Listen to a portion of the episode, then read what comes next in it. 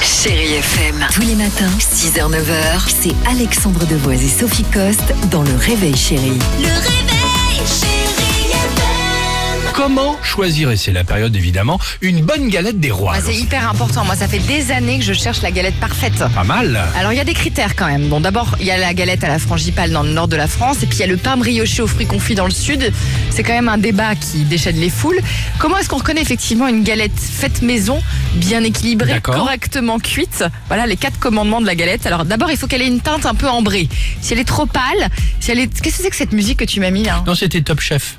Ah, c'était. Non, c'est Top pour faire Chef. genre. euh, voilà, c'est ça, c'est Ah, pour ça. c'était ça, d'accord. Bah, ok. Sinon, il y a la chanson de, la- de, De la galette. La galette. Ah, C'est mieux aussi. Savez-vous Euh, comment c'est différent. Quand elle est bien faite.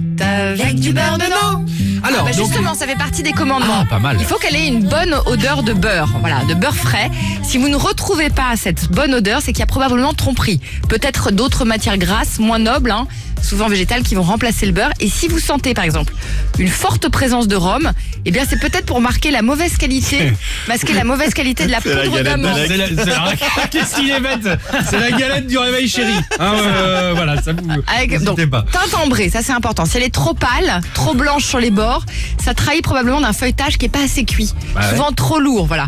Il faut aussi qu'elle présente des bords qui soient pas trop massifs, c'est-à-dire que le feuilletage doit résister légèrement au- sous le couteau, Non, Oh, c'est compliqué, hein, Ah, chanter comme ça en s'aidant sous la pression. Mais attends, hein. je vais- je vais ça. te dire chez moi la galette ça rigole pas du tout.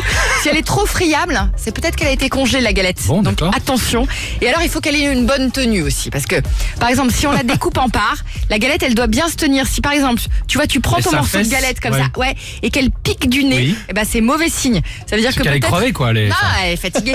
Sinon, c'est peut-être qu'elle a eu un fourrage en, tr- en quantité trop importante, voilà. Et en fait, ça empêche le feuilletage du dessus de D'accord. gonfler et du dessous. J'adore Donc, c'est cette- euh, très mauvais. cette rubrique. Ah ouais. D'accord, nickel. Donc ça, c'est éliminatoire. hein. Ok. Si elle pique du nez, c'est mort. Très la bien. galette, tu la jettes. Bon, euh, de toute façon, nous, on aura une galette qui va arriver. hein, Ouais, bah, il y a une euh, pression du coup maintenant. Ah bah oui, ça c'est sûr, elle. Fra- Fabrice Potier de la maison Potier va nous ramener une galette ici, on va se faire une dégustation. tu Évidemment, nous diras si ça évidemment colle ou pas. tiède, évidemment, Voilà. chauffé au four, Et pas au 160 degrés, pas au micro-ondes, ça la ramollit, c'est dégoûtant. Tout est dit. Chérie FM. Tous les matins, 6h, 9h, c'est Alexandre Devoise et Sophie Coste dans Le Réveil Chérie. Le réveil.